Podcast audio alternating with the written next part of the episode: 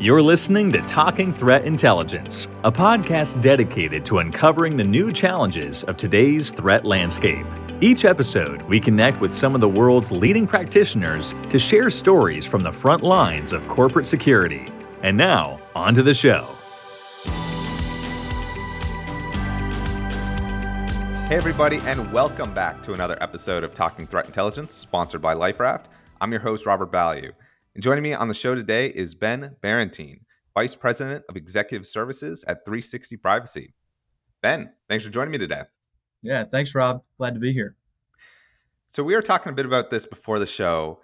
As it relates to protecting executives and VIPs, what should corporate security teams start doing? Yeah, so it, it honestly, in, in a word, it's it's full spectrum, right? Having a full spectrum approach utilizing digital executive protection as a supplement to the corporate program, the, ensuring that some sort of cross functional relationship is established, whether that's with the protective intelligence team, whether that's with the executive protection team, all the way down to the actual on site security teams. So you kind of have a, a unified front, if you will, when you're going to put a plan together for executives, the principal agents, whatever that plan is, and then incorporating the digital side of it. That's kind of what you know we're pushing today. We want to see more of that, and that's the number one thing that I think that most corporate security teams need to start looking at in the future. What are some of the big reasons that you believe that a lot of corporate security or physical security professionals aren't doing this already? Oh, one of the reasons I think they're not doing it right now is just because as we all know, technology evolves faster than humans, right? We have all of these plans in place to harden technology, to adapt. We see a lot of that with AI right now. But at the end of the day, the dumbest computer in the room is the human. And so we are slower to adapt. A lot of people also think that the whole, if I had a nickel for every time I've heard, uh, well, I'm not on social media. So I'm, I'm good online. I don't have a, an online footprint because I don't have social media. When in reality, you've got a credit card, you've got a, a, cell phone. We have all of these things that interconnect us to the digital world, and you have a massive digital footprint. But most people attribute social media to your digital footprint or your online footprint. And I say this all the time that last to adapt is the first to perish. And especially with physical security teams, the old adage of, you know, guards, gates, and guns worked for a long time. That was the gold standard. Where now we need to start incorporating that online portion, right? The digital portion. And, and I think that's kind of that that's one of the reasons why who isn't doing it, they're, well, they're a little bit behind the curve. You know, it used to be, hey, let's push this to get you to be proactive. Now we're entering into the space where if you don't have a digital or a virtual wing to your physical security program, you're almost behind the curve. Yeah, it was interesting the point that you made about social media there when I started at LifeRaft and just being introduced to this whole world of digital threat intelligence. Mm-hmm. And I remember talking to family and friends, and same kind of thing. It's like, well, I don't have Facebook, I don't have Instagram, I, I don't, I don't need to worry about that. And you would just yeah. like go on the app and be like, well, here's all the stuff I can find with no OSINT skills, absolutely, and just like learning this business in like two weeks, let alone what people really know that of, of what's going on and it can be quite surprising for people who haven't been through that oh, experience oh absolutely it's part of the almost a pre-sales tool that we use today where you can take five dollars thirty dollars whatever it may be go to any of the data broker sites find your social security number your address your home address your you know kind of get into it later but you know those you know where's your mother's maiden name the street you grew up on all of that's publicly available. Hmm. what are some of the big threats that clients can expose themselves to? You've already touched on them a little bit, but what are some of the biggest threats that clients can expose themselves to if they're not taking the digital world as seriously as compared to, like you mentioned, the guards, guns, and gates? Right. The biggest threat is, and I mean this politely, it's it's ignorance, right? You know, in the digital space, as a former targeter, we, we want the target to to be ignorant that they are being probed right? The longer that they are kept in the dark the more time and resource that i can put to you without you knowing it's a, a dream come true for me right? And so if you'll see you know phishing right? The phishing will just will skyrocket for someone who is either ill prepared or not prepared at all or has doesn't have a program in place being social engineered. That's the big thing right now. You know, within the last couple of years, let's say five years, social engineering and phishing, those are really the name of the, of the game when it comes to physical attacks, right? For every physical attack in, you know, North America, let's say, or even in Europe, there is a very, very good chance that it started on an, with an online attack, right? And so unless you have those buttoned up online, you're just opening yourself up to an actual physical attack, and that's the last thing that we want. Right. So the so the two big things that you're mentioning here: phishing, social engineering, physical attacks. Like if I right. can find your address online or through some kind of online records, data brokers, anything like that, now more exposed to you know stalking, showing up here at your house, yeah. knocking on your door when I don't want that to necessarily happen. Exactly, and you know physical security teams. You know the the big thing. It's in the name, right? Is they never want someone. They are there for when someone does knock on the door. When there is a threat actor on your doorstep. And in a sense, digital executive protection, the, the digital side of the house, almost instead of getting rid of the threat when it shows up to the door, we just make sure that the threat actor never finds the door. What happens if they never can find the door or make it harder for them to find the address, to show up? They're just going to move on to that next person that's not a hard target. Yeah. I remember talking to a security consultant one time about the best way to protect yourself. His advice when it was like defending your home was just make your house look more dangerous or difficult to break yeah. into than the next house. Yeah. You know, have a dog bowl, have a warning beware dog sign. Just like it's like, okay, that's just a little harder. I'll go to the one where I know there's not a dog. So it's kind of the same yeah. thing that you're talking about. If I got to invest that extra five hours to target this particular person, maybe I go to the next person rather it, than it, yeah exactly. There's a threshold. Everyone has a threshold. When it comes to targeting it is time and resource. And so when we know that if i'm going to sit here and I'm, i have like you said five hours to dedicate to this one person if i see that they do have certain uh, plans implemented they're being probed they're a very hard target they're making good digital decisions well then i'm not going to keep spinning my wheels trying to get in. I'm going to move on. I'm going to move on to that next family and just like you said, you know, no one is, no one's 100% protected. It's the exact same thing online. It's 2023. If someone really wants to come after you, they're, they're going to. But all we have to do is make sure you are just below that threshold to where them spending the time and resource outweighs the reward of them actually exploiting you and they're just going to move on to that next person and so that's kind of what we say and what i preach is becoming a hard target below that threshold Okay. So there's the keyword there that I clued into there. I was feverishly taking notes on a on a yes. bunch of things that you're mentioning. But I like that idea of making yourself a hard target. I just want to put a pin in that for a yeah. second. Yeah. The other thing that you mentioned in previously in your answer that I want to circle back to was your experience in actually targeting adversaries. Mm-hmm. And I'd just be kind of curious because I don't think a lot of people get to hear someone who has been on that side of the computer. What is in your mindset when you're targeting someone, when, when you're trying to launch these kind of attacks? What are you looking for? I'm looking for the easiest point of entry, right? The harder it is for me to glean any type of information, the harder it is for me to either access a route or get you to click a link, the more vulnerable I am. The spotlight grows and grows and grows upon me. So I'm looking for that easy point of entry. I'm looking for the soft target within that support system. And oftentimes, and more often than not, if I or when a targeter is going after a principal, so let's say the executive of a firm, if they know what they're doing, and most of them do, they're going to go after the support system. Everyone likes to think that, you know, the CEO, for instance, of a company is the most vulnerable, but oftentimes we forget that the EA, right, the support system, the spouse at home, perhaps a, a live-in mother-in-law, whatever it may be, someone who still has access to the network, someone who has access to the same email, those types of points of entry, most of the time they are often forgotten about from the security team. And so that's where I'm going to focus. That's one of the other things that when we're working with security teams, we're working with corporate teams as a whole, is getting them into the full spectrum mindset of the support system and including the EA, including HR, including people who have access to sensitive information in those same security plans because if I know that I'm going to go after that person, that's going to be the point of entry in which I target. Ben, that's such an important point because automatically it changes your mindset like okay, you got the the principal or the VIP on lock. Great.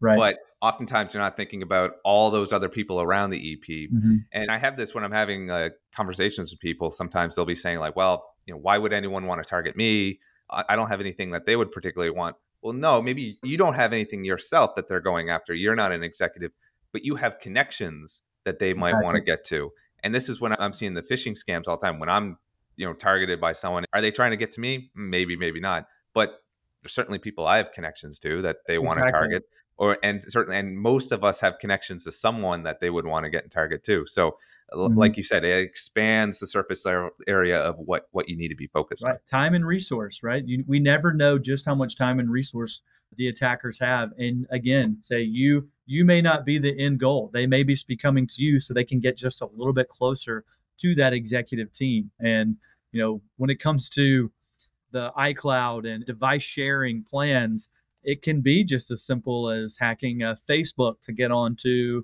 a device or email to a device, device to a network, network to the in office network, right? So it can leapfrog and daisy chain pretty quickly. Right. All right. So now I want to transition to I, I, love the terminology that you use, making yourself a hard target and making those good digital decisions. Mm-hmm. So can you tell me if I'm head of you know EP security or I'm, I'm protecting a VIP, where do you suggest that I get started to to make my client a tougher digital target? Yeah, absolutely. When I teach these classes, it always comes back to you know you can get as as deep or as shallow as you want, but in the end, we have kind of what I call the, the four pillars of success, which is you know the first and foremost is becoming accountable of your digital footprint. So meaning owning what is out there, finding out what is being distributed about you online. Uh, that's the second pillar, you know, becoming aware of what is being distributed online. So now not only are we becoming aware of what is out there, what's already out there, cleaning it up, getting in a good, let's call it a, a fighting position, a good secure foundation. Now, once it's clean, the clean slate, now anything new that's coming out, we can respond quickly and efficiently and strategically rather than guessing, well, how long has this been out there, right? So we want to get into that good, clean position. The third pillar, constantly update and secure devices and accounts. That kind of goes without being said, but a lot of people don't understand that automatic updates are not automatic.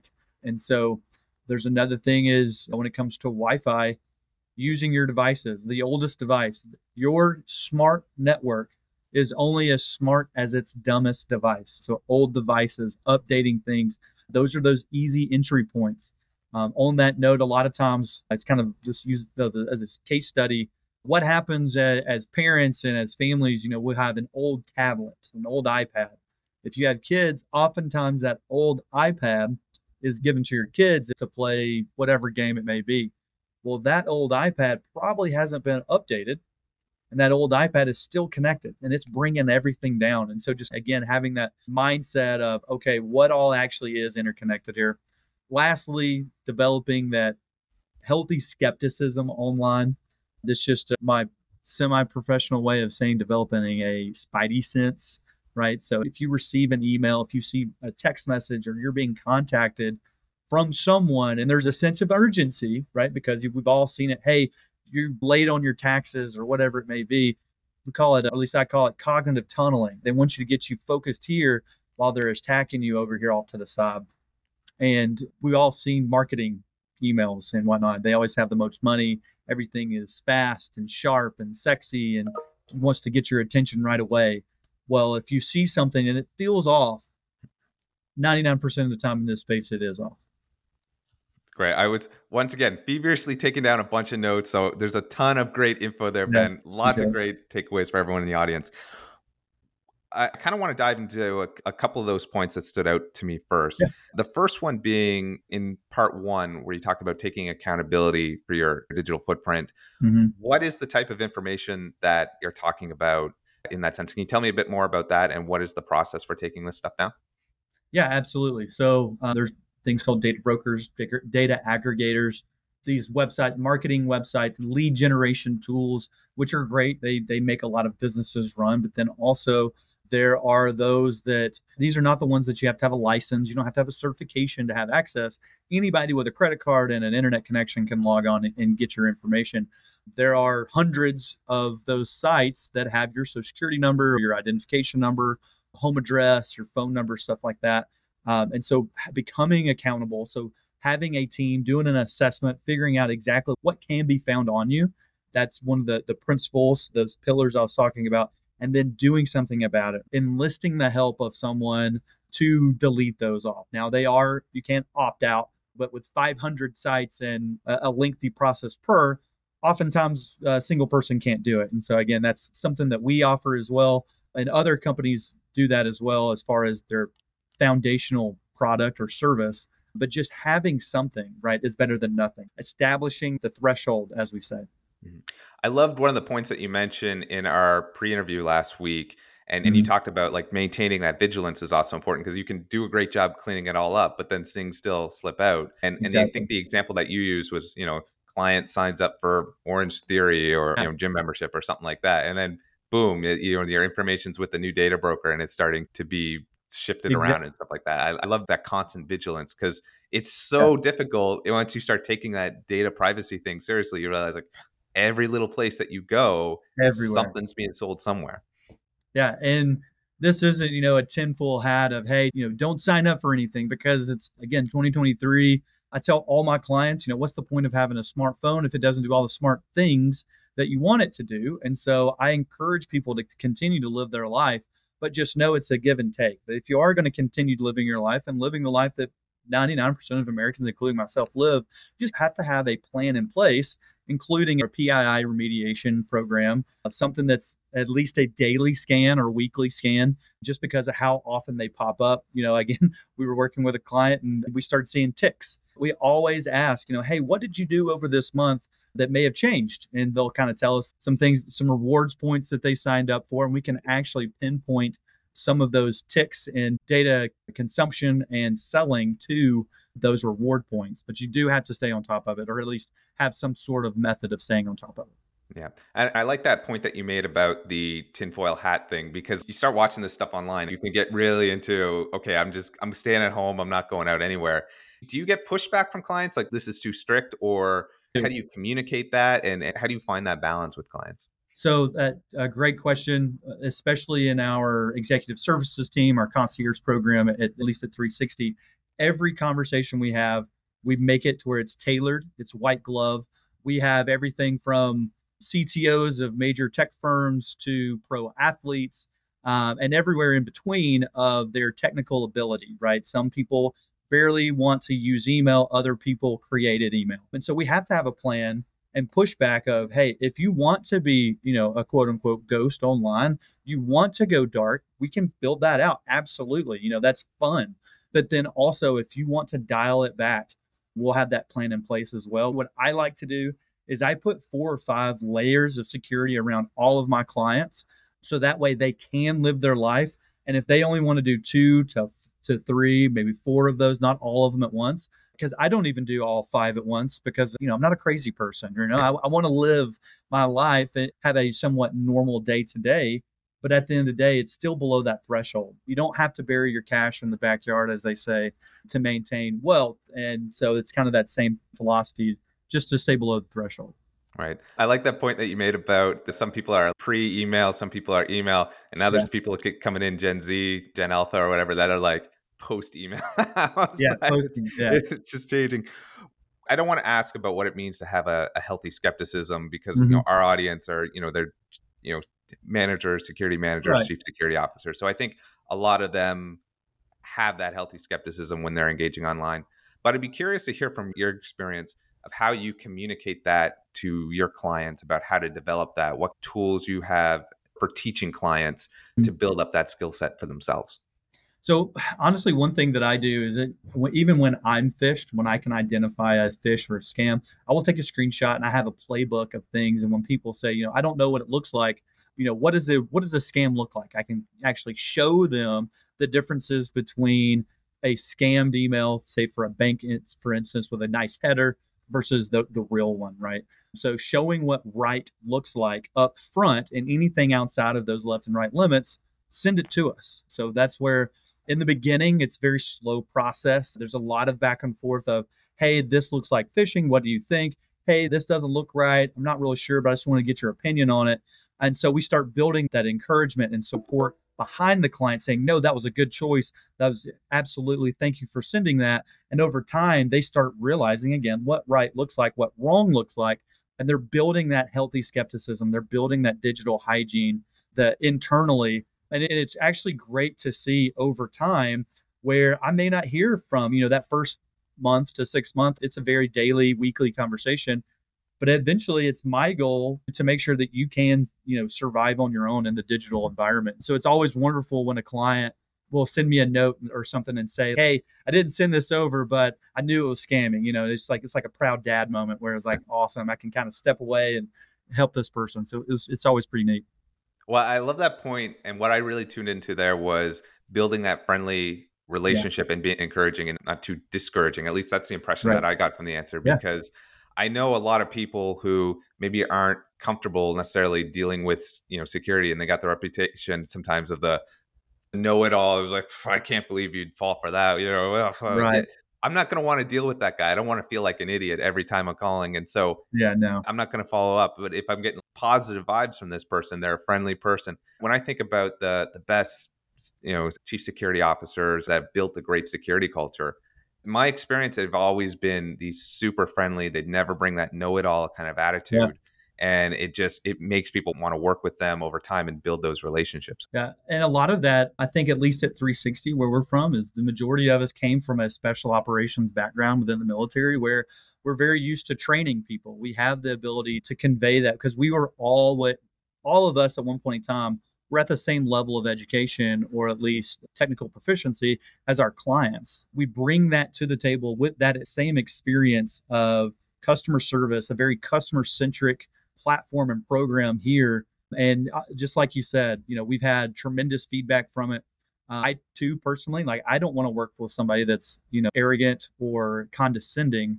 So we bring that to the table as well as being someone that we would want to work with ourselves.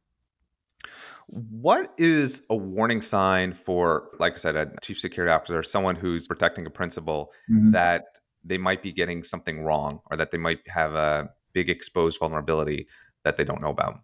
Absolutely. So, obviously, phishing, I can't hammer phishing enough right now just because of how many companies, how many people are susceptible to it. So, an uptick in phishing, but then also from a managerial point, when you're looking at your case study or your cases, when you're looking at your tickets that are coming in, how many are reactive and how many are proactive, right? Are you spending the majority of your time being reactive to incidents or have you put enough proactive plans in place, including the physical security, that you don't have to worry about that down the road? And so, what I've seen working with corporate security teams is if a little bit of work now can save you a lot of headache in the end, reducing the attack surface, immediately, minimizing the resource and reallocating protectors on the ground. By doing that, you're saving time, you're saving money, you have a faster response time, you're being proactive so that your reaction time is smaller. If you're seeing that your reactive cases, your reaction time is growing, then maybe you, we need to look into a, a digital version, a supplementation of that digital executive protection into your program. Right. Ben, I want you to put on your prediction hat for a second. I've seen a lot of the new AI technologies coming out now, like mm-hmm. ChatGPT mm-hmm. and Midjourney and stuff like that. And I, I'm kind of curious to hear like your perspective on how this is changing the game for digital executive protection. So our CEO is actually in here right before the podcast. We had this exact conversation of we're targeted every day. We, as a privacy company, get phished or get probed all the time. And some of them are pretty good, right? I mean, even to us, you know, a quote unquote, you know, subject matter expert in the industry, we'll even take screenshots and send it to each other. Be like, get a load of this. Like, what, what do you mm-hmm. think? You have to actually really look at it. So it is substantial and it's only going to get worse. However, I'm a firm believer that with every advancement in AI, and I support advancement in technology and AI, but we have to have an equal or parallel security measure in place, whether that is education, whether that is newer technology to combat it, or at the end of the day, to kind of come full circle for what we were talking about at the beginning, you know, we are the dumbest computer in the room. At the end of the day, you can have a very secure, a robust security plan, but if the human is the endpoint in this discussion and you're not making good, healthy digital hygiene decisions, it's all a moot point. And so, developing an education sense, questioning things. You get a phone call that is an AI generated voice, hang up, call the actual number, whether Bank of America, Wells Fargo, whoever it may be, call the actual registered number on the, the website. Two factor authentication in real life. A lot of people just think that two factor is, you know, a code or an authentication app on their phone. But in reality, a two factor can be, hey, my, my is very trivial and very basic as it may seem your CEO could send you a text saying, "Hey, I need you to buy a two thousand dollars worth of Apple gift cards." I think we've all seen that. Anybody, hopefully, the listeners here can that'll resonate because we see it all the time. Just call your CEO and say, "Hey, did you just ask me for some Apple gift cards?" Enough people have heard about it that that's the two factor. That's all you need. Just questioning the authenticity of some of the requests of AI is going to be the greatest thing that we can do right now for today moving forward just knowing that it's okay to question and ask when it comes to either moving money or making big changes within an organization or just spending some of your own money. Yeah, I've I've been blown away by some of the stuff. One of the things they talk about with spotting phishing emails, like spelling mistakes or bad right. grammar. And it's like, man, anyone with ChatGPT now can be reasonably competent at their communication and just questioning the stuff that I see online. I know uh, from a reputation management, I saw a famous photo a couple of months ago of Elon Musk, photorealistic Elon Musk hand in hand with the CEO of General Motors on a date. And just for five seconds, you might think that's real. And now you've got to be like, everything you see right. on the internet, it's yeah. probably fake. You, anything that's a bit outlandish. Well, it kind of comes back to what I was talking about earlier, you know, the cognitive tunneling. So if I can get you to be focused on me, you're never going to question, well, why would he not be on a date with them, you know, but then start thinking about critical thinking skills. You know, take a step back, take a breath, and then just question, this doesn't feel right. You know, mm-hmm. I think a, a, client yesterday sent me something where an organization was asking to validate their social security card. You know, no one does that. That's not going to be a thing. And if they are, they will make a point to let you know in other ways. You're not going to get an email. No one's going to call you over the phone.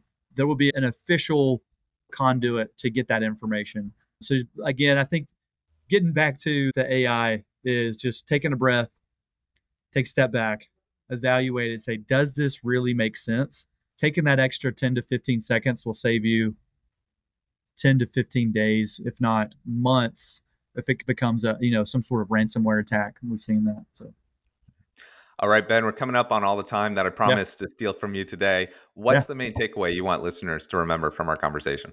All right, main takeaways. I think I'll do two. I'll do a macro and a micro. Macro is become aware that you wouldn't give a stranger on the street the keys to your house, the keys to your phone, or the keys to your car and say, hey, hold on to these for an hour or two, maybe a day. I'll be back.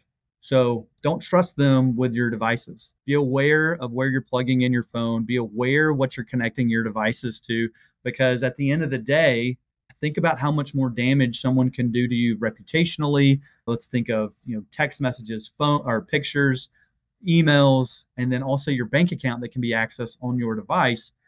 And start treating your devices as if that is your home because it's the doorway to your digital home and then at on a micro level, I always get a kick out of this when I'm, I'm working with clients is there's no such thing as security question police. So never tell the truth. Your mother's maiden name, no one needs to know that. You know, you're not going to get put in jail for lying on security questions. So Ben, lots of great takeaways in this conversation. I learned a lot. I think the audience are going to learn a lot when this comes out. how can listeners get in touch with you if they want to learn more about what you're doing and the mm-hmm. work that you guys are doing at 360 Privacy? Yeah, absolutely. So you can contact us at info at 360privacy.io and just reference the July Life Raft podcast or me directly on LinkedIn. All right. Ben, thanks again for being on the show. Yeah, absolutely, Rob. Take care. Again, that was Ben Barrontine, Vice President of Executive Services at 360 Privacy. Thanks for listening to another episode of Talking Threat Intelligence, sponsored by LifeRaft. Never miss an episode by subscribing to the show on Spotify, Apple Podcasts, or wherever else you listen to these episodes.